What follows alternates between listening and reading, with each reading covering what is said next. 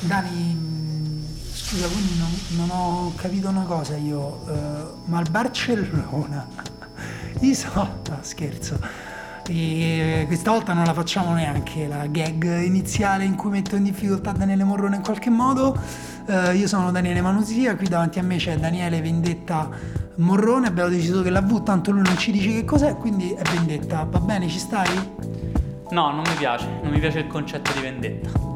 Va bene, quindi la V chissà cos'è e um, questa è una nuova puntata di Obanowski, un podcast, uh, la puntata numero, che mi, mi fai in cenno con le dita, ma dillo te a sto punto. 42. Puntata numero 42, eh, no, non mi viene in mente niente col numero 42. Quindi tutte le gag del, di questo, anche non posso neanche più dire podcast sottovalutato, mi sono rotto le palle di fare tutte le gag, quindi mm, niente, andrei dritto. E noi volevamo parlare della mm, partita che ha assegnato il primo trofeo inglese eh, nella stagione. Non è la partita più importante giocata questi ultimi giorni, c'è stata la finale dell'Europeo femminile, eh, molto bella, eh, però abbiamo scelto di parlare di questa partita perché eh, forse ci lascia più temi. Cioè, l'Europeo femminile, chi non l'ha visto, noi invitiamo a recuperare, a recuperare i highlights, a conoscere meglio alcune giocatrici perché noi ce lo siamo goduto. Dani, tu te lo sei goduto? Sì, ho scoperto anche delle giocatrici nuove che non conoscevo, è sempre bella questa cosa. Sì, io non vorrei dire, però quella nei vari podcast io avevo detto che l'Inghilterra questa era la volta buona e effettivamente avevo anche segnalato la giocatrice che poi ha fatto un grandissimo assist, assist scusate, per l'1-0 nella finale con la Germania che, che, era Walsh, quindi insomma. Beh, io nell'ultima puntata che ho fatto con te della riserva avevo detto invece che la Germania giocava bene, che la Germania era forte, invece la Germania ha perso. Vabbè, la Germania ha giocato bene, ha fatto anche, insomma, ha recuperato anche e ha, ha, giocato la finale senza la sua migliore giocatrice. Però appunto volevamo parlare invece del Community Shield. Uh, Liverpool-Manchester City, vinta 3-1 dal Liverpool ehm, per una serie di ragioni, cioè non vogliamo analizzare solamente nello specifico la partita che ha visto di fronte il Liverpool dell'anno scorso, direi, con nel secondo tempo Darwin Nunez. Um, anzi, il Liverpool dell'anno scorso con qualche sorpresa, cioè titolari Jordan Henderson e uh, Roberto Firmino, e il Manchester City invece in cui Guardiola ha provato subito a dire questo è il nuovo Manchester City, cioè il Manchester City con Natanake eh, centrale di difesa a fianco a Ruben Diaz e eh, soprattutto Haaland, insomma il giocatore più atteso in assoluto della partita e eh, quello che più ha deluso, ehm, sì possiamo dirlo subito, quello che più ha deluso perché insomma ehm, ha avuto due occasioni, le ha fallite entrambe ed è stato molto poco coinvolto, ma eh, Haaland è un tema eh, di cui parleremo tra poco. Ehm, prima Dani vorrei dirti come, come si può riassi- vorrei chiederti, secondo te come si può riassumere questa partita al di là del appunto il Liverpool è andato in vantaggio, poi il City ha pareggiato, poi eh, il Liverpool è riuscito a vincerla, che insomma con un rigore nel secondo tempo procurato da Darwin Nunez su un molto ingenuo il modo di saltare di Ruben Diaz con la palla che gli sbatte proprio sulla manina. Sembrava un burattino con, quando presente quando si infilano le cose, il burattino gira su se stesso e quindi le mani che partono completamente. Per riassumere direi il Liverpool che conosciamo si è affidato a quello che sa fare e questo spaventa ancora Guardiola che invece ha provato a vedere cosa sarà il Manchester City e sappiamo che quello che sarà il Manchester City non è ancora adesso. Sì, io mh, mm, mi ero segnato, in particolare mi ero andato a guardare alcuni dati, ma quelli proprio mm, basilari del possesso palla, dei tiri, eh, la differenza tra i primi 20 minuti e il resto del primo tempo. Perché? Perché eh, dopo i primi 20 minuti il Liverpool trova il gol ehm, prima di trovare il gol ehm, è abbastanza equilibrata la situazione, cioè il possesso palla è 48 Liverpool, 52 City, eh, sempre con uno stile diverso, cioè il, il Manchester City ha eh, questo modo di, eh, di costruire l'azione eh, un po' ridondante in alcuni casi, eh, con Bernardo Silva che si abbassava tantissimo, giocava teoricamente vicino a Rodri, però eh, era lui quello che si abbassava di più a prendere palla dalla difesa. Il Liverpool che secondo me invece aveva, quando si trattava di, eh, di attaccare in maniera posizionale, ehm, un gioco secondo me più completo, cioè si vedeva bene in quei 20 minuti, che effettivamente l'ha portato eh, a segnare il gol di Trent Alexander-Arnold, un tiro eh, deviato? Mm, Forse... Sfiorato dalle trecce di Ake sfiorato dalle... Eh, vedi a giocare con le trecce, ah, hanno ragione i conservatori razzisti italiani che dicono sempre oh sti capelli e um, questo volevi dire Daniele quando hai sottolineato? Assolutamente sì, è quello che pensavo dall'inizio. Noi vogliamo tutti i giocatori rasati a zero, avete capito? Poi non ci... vabbè. E, uh, però... Um, cioè Liverpool fondamentalmente quando attacca in maniera posizionale finisce ad occupare tutti e cinque i canali offensivi, l'abbiamo già detto più volte l'anno scorso, con eh, un esterno che resta largo, um, un esterno che viene dentro, Trent Alexander-Arnold che viene a fare praticamente la mezzala, uh, Anderson che va sempre sulla linea degli attaccanti o una bicchetta quando ci gioca una bicchetta nella posizione mezzala destra, difesa altissima, aggressione immediata, Fabigno aggressivissimo nel recupero del pallone appena la palla è stata persa. Sì, vogliamo... abbiamo già detto queste cose, perché ha funzionato però, secondo te? No, per me la, la, appunto la cosa che mi mancava stavo per dire, però ti vedevo che stavi, eh, che te, sono i cambi di campo di Tiago Alcantara, che sono per me una, una cosa fondamentale, la cosa che ha più cambiato il Liverpool, perché Tiago Alcantara eh, gioca anche nel breve, nello stretto, rapido, anche il Liverpool eh, è una squadra più a proprio agio nello stretto piuttosto rispetto ai primi tempi in cui era una squadra molto più verticale. Ma i cambi di campo di Tiago Alcantara fanno sì che ci sia un continuo eh, spostamento, manipolazione della difesa avversaria. Sì, sono, disordina gli avversari ma anche ordina i propri compagni perché Liverpool passa, ed è forse in questo momento la migliore squadra al mondo, da un campo piccolo a un campo grande, cioè fa densità in un punto grazie ai loro scambi, ai loro movimenti e poi cambia gioco dalla parte opposta dove si troverà invece il punto in cui attaccherà. Spesso riceve ad esempio un cambio di gioco per Salah o per Alexander Arnold che a sua volta può scegliere a quel punto se andare in area o ricambiare un'altra volta. Questo cambio porta le difese avversarie a schiacciarsi sempre di più il City ad un certo punto era veramente due linee quasi per dover tenere questo uh, schiacciamento che doveva fare per reggere un cambio di gioco continuo. E possiamo dire che il Liverpool è andato al uh, ritmo di Thiago Alcantara.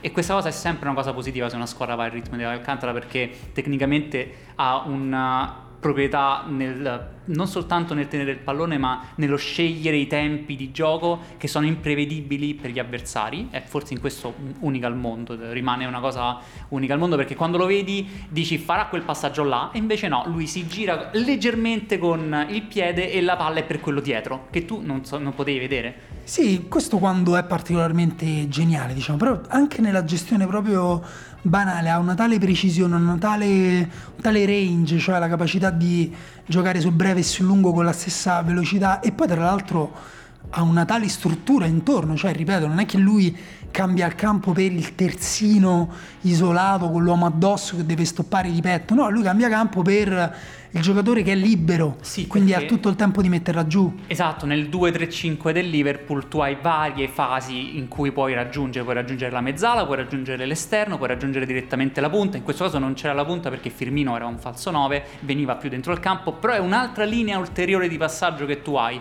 Di fatto chi riceve il pallone a centrocampo ha almeno 4 linee di passaggio che può scegliere. È sempre, di solito si dice di avere sempre almeno 3 opzioni, no? Davanti, diagonale e dietro e lui invece ha anche quella dalla parte opposta, riesce così ad avere attorno a sé qualsiasi scelta. Dall'altra parte un giocatore a cui è andato il ritmo della partita è stato eh, probabilmente Bernardo Silva per il City.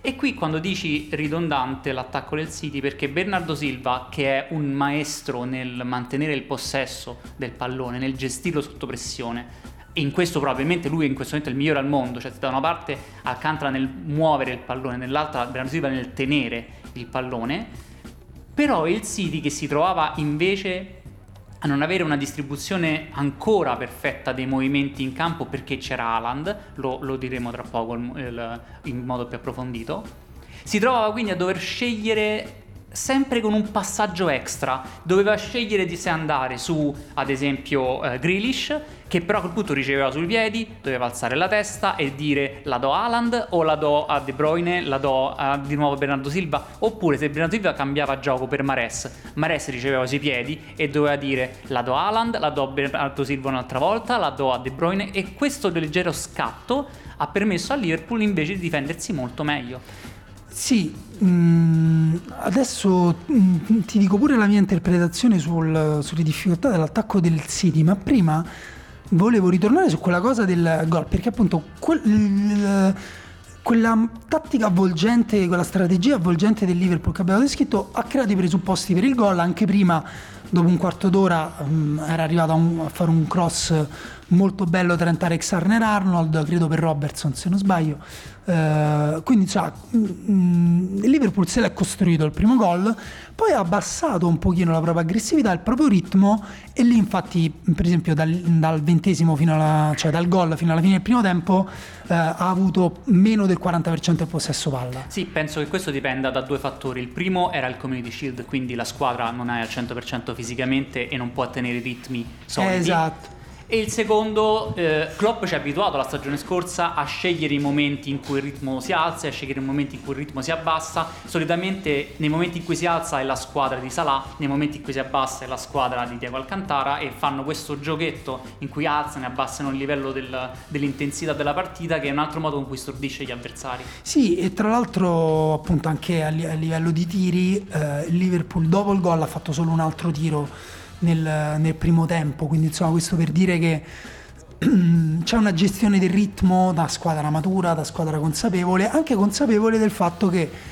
difendendo come difende il Liverpool, il City ha maggiori difficoltà, perché il City non ha quell'occupazione degli spazi che dicevamo, eh, secondo me paradossalmente con l'aggiunta di eh, Marez quanti anni fa ormai? Tre anni fa, quattro anni fa. Sì. Eh, Grealish lo scorso anno e adesso anche Haaland sta diventando una squadra sempre più verticale. Cioè una squadra, ma non verticale in senso assoluto, cioè non è che difende bassa e parte in verticale, ma una squadra che anche negli ultimi 30 metri per uh, costruirsi l'occasione o va a finire su Cancelo o riviene al centro e lì al centro possono giocare De Bruyne, eh, anche Grealish, però appunto Grealish anche è un giocatore che non è abituato, non è un trequartista che trova il filtrante, che trova, è uno che, che può scambiarsi la palla in velocità con De Bruyne, che può dribblare, però insomma non è proprio appunto, ripeto, un giocatore che si mette tra le linee e organizza. Eh, la fase d'attacco. È un po' disordinata, è una squadra un po' disordinata che cerca di andare in porta con, mm, con la rapidità, con pochi passi. Magari sono tanti passaggi, però i passaggi decisivi che mandano al tiro sono due. Sono uno scambio rapido, un dribbling, un giocatore trovato in isolamento, Marez. Però poi alla fine arriva sempre a costruirsi appunto azioni un po' sporche.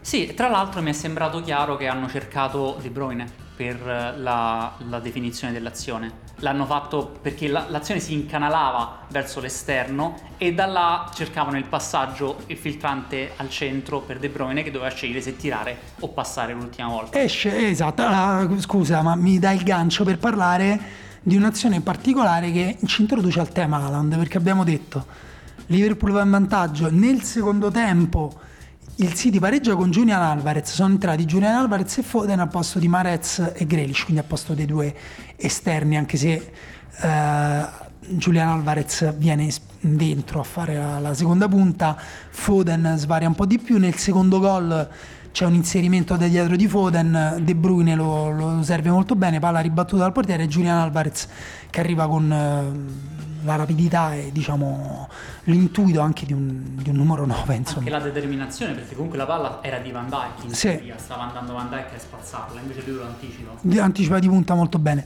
E, e, poi però c'è stato appunto nel momento in cui la partita era un po' più aperta, perché anche questo va detto, il Liverpool attacca benissimo quando deve attaccare in posizione, può andare da una parte all'altra, ma quando la partita si apre ha anche i giocatori più adatti ad attaccare in, negli spazi aperti perché Salah è un giocatore da spazi aperti, Luis Diaz è un giocatore da spazi aperti, Darwin Nunez quando è entrato ha avuto un impatto fisico pazzesco andando subito a vincere i duelli, andando a recuperare le palle sporche, e poi anche appunto a muoversi benissimo in area da attaccante fisico. E, mh, però invece eh, Haaland nel primo tempo soprattutto ha avuto un'occasione eh, su un cross, eh, io non ricordo di chi, forse di Cancelo, eh, forse di Bernardo Silva, credo forse più di Bernardo Silva che di Cancelo, comunque una palla alta su cui lui arriva eh, di piede, di sinistro, in spaccata e la prende malissimo, la palla si impenna, però ti dico subito, se tu guardi poco prima quella stessa azione, lui si muove bene alle spalle di Van Dyke, riceve bene la palla sul petto, con Robertson attaccato e riesce comunque a calciare cadendo di sinistro, calcia un po' addosso ad Adrian, però lì l'occasione se l'è totalmente costruita lui. E anche su quel tiro lì lui si muove benissimo alle spalle di Van Dyke che si fa una dormita pazzesca perché gioca come se non ci fosse uno dei migliori attaccanti al mondo in area di rigore. E se invece ti vai a vedere qualche azione prima, e qui è il gancio con la cosa che dici te, l'importanza di De Bruyne, al 24esimo De Bruyne riceve una palla in aria sul lato leggermente destro, un po' oltre il primo palo, la porta, la porta, la porta, arriva molto in fondo, l'angolo è strettissimo, c'è Haaland tutto solo dietro Van Dyke, De Bruyne può provare a passare la palla sotto il piede di Van Dyke, tra le gambe di Van Dyke, cioè, la palla per me, lo spazio per farla passare un giocatore come De Bruyne la trova. E invece calcia male all'esterno del primo palo. Gli avesse dato quella palla, magari Alan avrebbe segnato uh, quel gol mh, sarebbe stata un'altra cosa. Quindi io ti dico subito, parlando di Alan, non è che tra tutte le cose di cui abbiamo tenuto conto non abbiamo tenuto abbastanza conto dell'importanza carismatica, eh, caratteriale di De Bruyne, che non è un giocatore facile caratterialmente, è uno che frustra i propri compagni, è uno che pretende tantissimo, uno che si innervosisce, uno che vuole che si giochi nel modo in cui dice lui, anche il modo in cui passa la palla, spesso sembra che faccia dei passaggi forti apposta per vedere come la stoppano i compagni, se sono all'altezza della sua visione, della sua capacità di darti questa palla precisa, però un missile sul piede. Eh, non è che quella può essere la cosa che può andare più storta di tutte, come andò storta a Barcellona il rapporto tra Ibrahimovic e Messi? Sì, tra l'altro per due volte ho notato che De Bruyne si è stizzito su un movimento sbagliato di Haaland, in cui doveva andare in profondità in un certo momento e non l'ha fatto, e De Bruyne ha fatto proprio segno con le mani del tipo ma che sta succedendo, ma perché non vai là, ma lì c'è lo spazio, è tuo, è perfetto, e non è successo. E poi quel pallone che tu dici, quello era un passaggio che poteva fare, invece ha scelto di tirare. E tra l'altro, se tutta l'azione si va a concludere su De Bruyne che deve scegliere se tirare e passare il pallone, se Alan non fa il movimento giusto, mi sa che De Bruyne la palla non gliela dà. Ci vorrà del tempo per, eh, non voglio dire prendere il rispetto di De Bruyne dal punto di vista di Haaland, ma per tarare bene le posizioni che avranno i due giocatori, perché De Bruyne in questo momento continua a giocare da falso 9 con un 9 davanti. Non è un trequartista, esatto. è un esatto. falso 9 con un 9 davanti.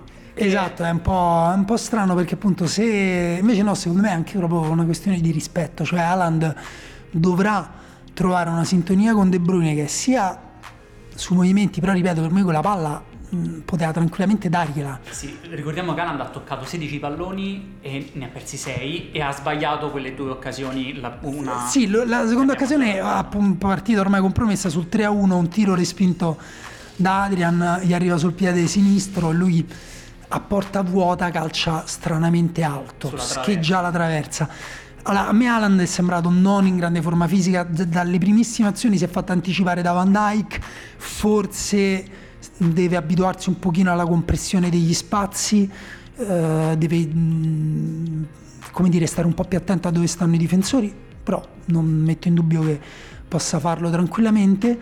Eh, però al di là di questo, fondamentalmente è sembrata una partita no per lui, mentre invece la partita sì per David Nunez, anche per quella cosa abbiamo detto, per me sul rigore sbaglia il colpo di testa malamente, finisce sulla mano eh, di Ruben Diaz, il gol del 3-1 di testa secondo me anche qui non sceglie l'angolo giusto, lì doveva scegliere il primo palo dove non, ha, dove non, c'era il portiere, invece lui incrocia rischiando di tirarla addosso al portiere e tirandola quasi addosso al portiere, però eh, ben venga perché insomma come dire è passata tra braccio e coscia però l'impatto fisico di Nunez è stato invece più, più, corretto. Anche perché aveva davanti due centrali come da una parte che dall'altra Ruben Diaz che hanno dimostrato che dal punto di vista proprio delle letture de, dei movimenti non, so, non, erano in grado oh, di Ecco, infatti ti volevo chiedere, magari non è pure questa la differenza, cioè Liverpool ha, Van Dyke soprattutto è, ha difeso meglio di come ha difeso invece il City su Nunez che è entrato poi nel secondo tempo, come hai detto te Ruben Diaz, già sul rigore ma anche sul terzo gol in cui è stato eh, preso di sorpresa dal movimento di, di, come si chiama il portoghese che ha comprato il Liverpool? Carvaglio. Di Carvaglio che gli è entrato dentro, lui esce per, eh, per contrastare Carvaglio, però poi si dimentica dell'esistenza di Nunez che entra in area e arriva a colpire di testa completamente da solo. Si fa una comica girata a 360 gradi, se hai visto. Cioè si gira completamente per ritrovarsi dove stava prima, però intanto il gol era Ruben Diaz, sì, sì, fa un giro su se stesso come una porta girevole. Quindi ecco, Guarda. c'è anche il discorso di come hanno difeso le due squadre. Ah, sicuramente, e questa in teoria non era la difesa titolare del City perché Laporte è infortunato ed è il motivo per cui c'era in questo momento eh, Ake. Il problema è che giocherà così per i prossimi. Sì, il problema è che Ake ha giocato meglio di Ruben Diaz. Esatto, il problema è che Ruben Diaz è stato disastroso in questa partita. Dall'altra parte, invece, Matip e Van Dyke hanno abbastanza controllato però va detto che gli errori di Haaland non sono eh, errori del tipo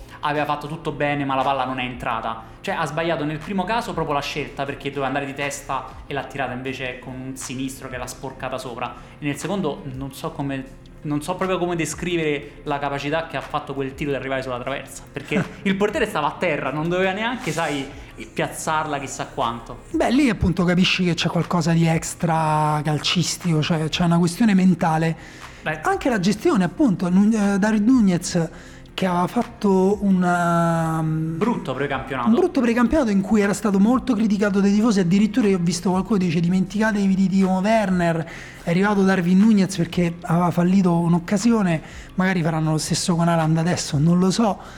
Uh, però Klopp ha, ha, preso una decisione intelligente cioè di non, di non farlo partire dall'inizio e farlo entrare con meno pressione addosso dopo. Adesso è completamente cambiata l'antifona, quindi eh, tutti, tutti, amano Darwin Nunez, però appunto anche una questione di, punto del, di come viene accolto dai compagni, cioè il City è una squadra mh, con grande pressione in cui mh, c'è una grande discrepanza secondo me tra giocatori eh, di grande livello che hanno il posto assicurato e giocatori come Foden che eh, per quanto fortissimi debbano, devono sempre dimostrare qualcosa. E infatti se, se noti questa cosa, il Liverpool acquista giocatori e rapidamente si inseriscono. Il City acquista giocatori e se ne parla la stagione dopo. Mares è stato acquistato ed è diventato fondamentale la stagione successiva. Grealish è stato acquistato e forse questa sarà la stagione di Grealish, non lo sappiamo neanche.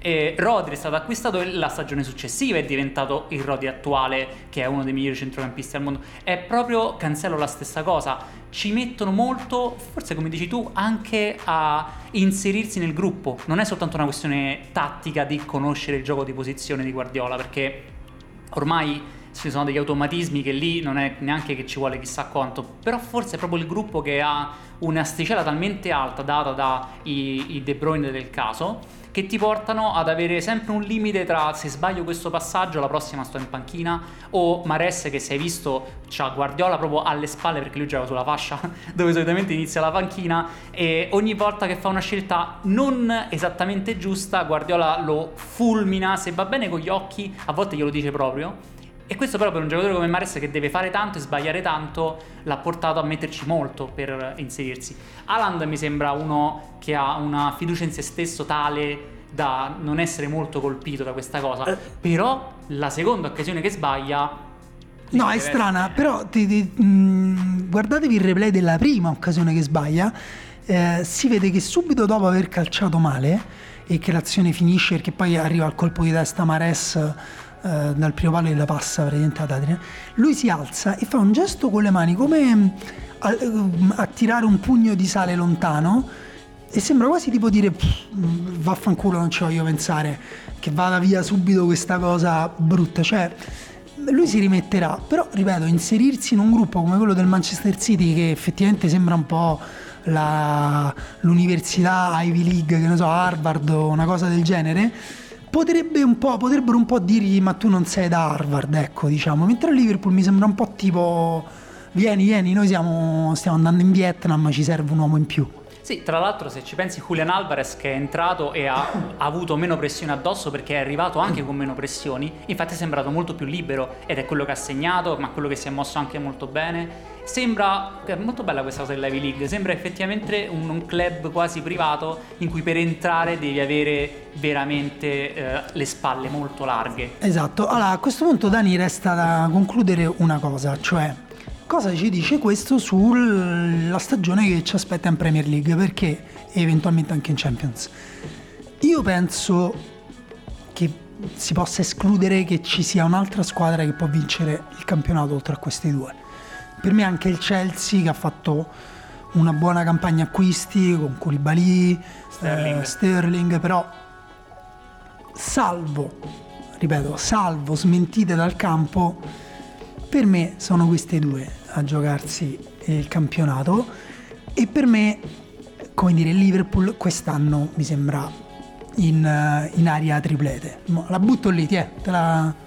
Beh, anche l'anno scorso era molto in area triplete fino alla, alla, primavera inoltrata e poi però ha vinto soltanto la FA Cup. Quindi è ancora molto presto, ma soprattutto c'è un mondiale in mezzo e io continuo a ripetere, ogni volta che parlo quest'estate continuo a ripetere occhio perché c'è un mondiale che significa un mese in cui vanno in un posto in cui non si dovrebbe giocare a calcio, eh, anche per motivi proprio climatici, in cui farà caldissimo, in cui hanno partite compresse e dalla pressione altissima ambientale, giocatori che sono già stremati fisicamente dalla Premier League normalmente e quindi che li ritrovi e andranno molto avanti perché De Bruyne con il Belgio, Alexander Arnold con l'Inghilterra, eh, Salah non ci va ed ad esempio questa cosa potrebbe contare poi alla fine perché rimani a Liverpool, rimani a, ad allenarti più calmo e tranquillo, Haaland non ci va, anche questo conterà, quindi ci mette più tempo ad entrare in forma ma avrà la possibilità di stare al 100% in primavera quando conterà veramente qualcosa.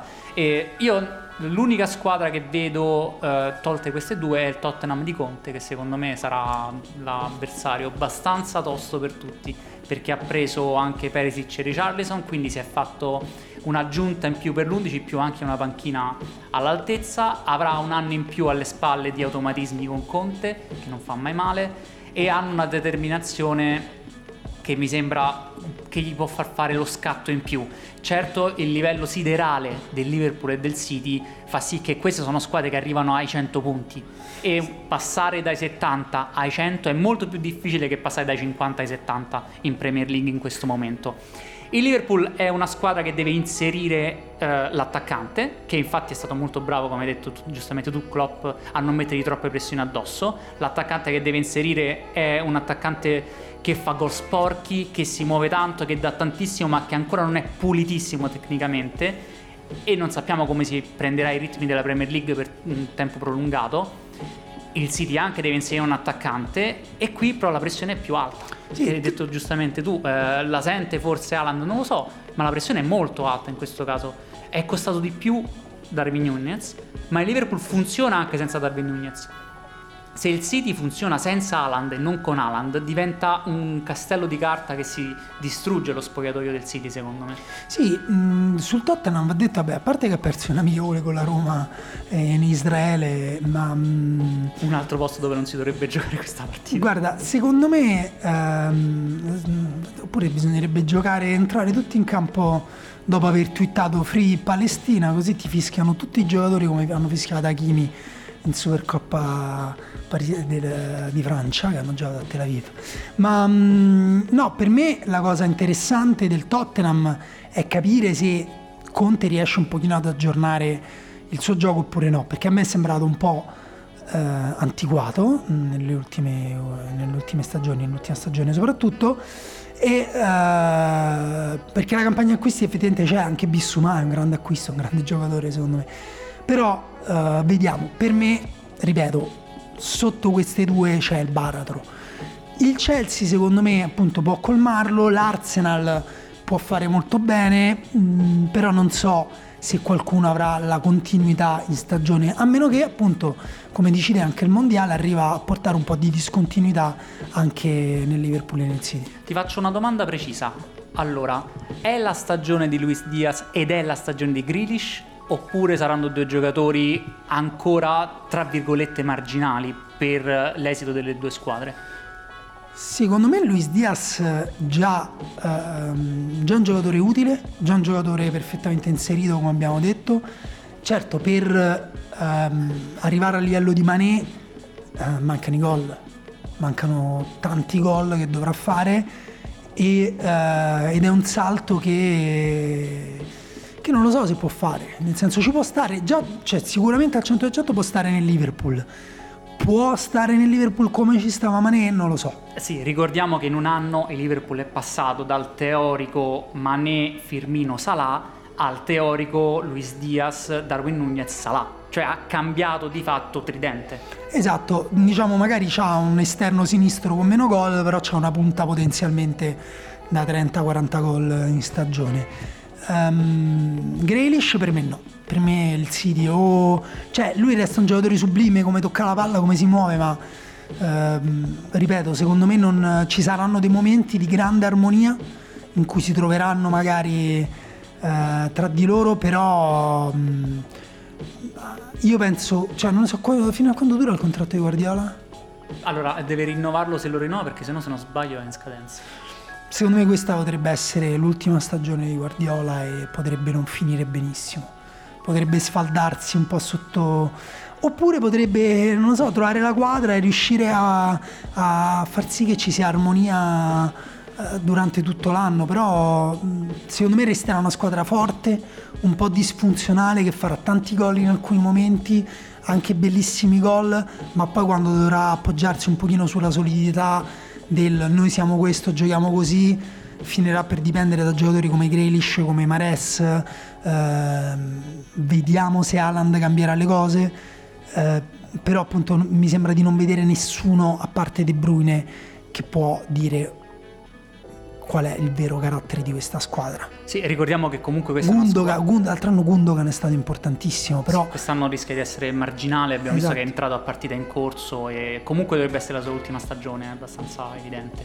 Eh, ti piace questa similitudine? Grealish è una scommessa di Guardiola così come lo era Fabregas al Barcellona entrambi giocatori sublimi, entrambi giocatori che se riescono a trovare l'habitat giusto le combinazioni giuste si inseriscono benissimo, ma non riescono a trovare la continuità per farlo. Eh, Fabregas, ricordiamo, è entrato, è andato benissimo, poi però a un certo punto si è perso qualcosa e non si è mai inserito del tutto e anche Grealish potrebbe finire come una scommessa costosissima, ma proprio anche non soltanto dal punto di vista economico, proprio costosa perché tu stai di fatto mettendo in panchina Foden per avere Grealish titolare e se non funziona hai un giocatore avulso al sistema. Guardiola non ha mai dimostrato eh, reticenza al cacciare di fatto il giocatore che è avulso al sistema, lo prende lo vende, l'ha fatto con giocatori anche più forti di Grealish come Ibrahimovic e To, quindi figuriamoci se non lo può fare con Grealish, però sarebbe anche una, una grande sconfitta per lui.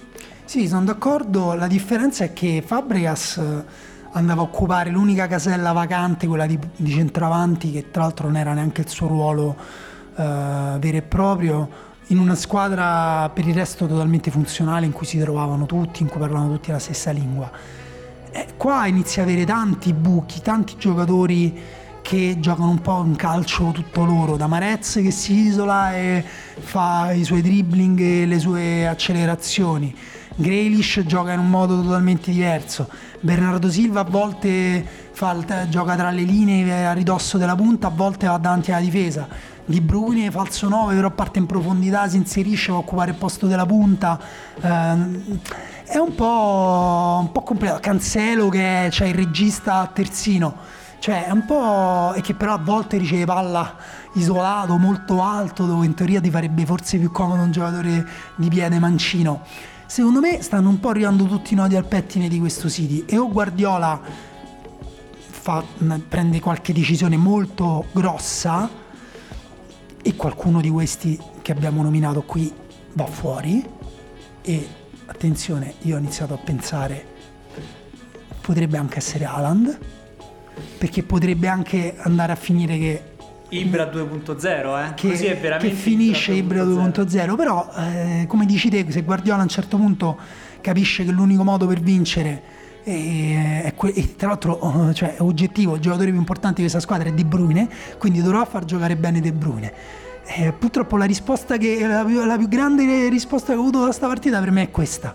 Quindi o Haaland mh, cresce al punto che si mangia De Bruyne e secondo me sarebbe un- una cosa positiva per il City perché è più facile costruire una squadra che giochi intorno ad Haaland. Eh, Grealish, Mares sono tutti giocatori che non vedono l'ora di avere un riferimento centrale forte a cui dare tante responsabilità Concordo, in concordo. finalizzazione.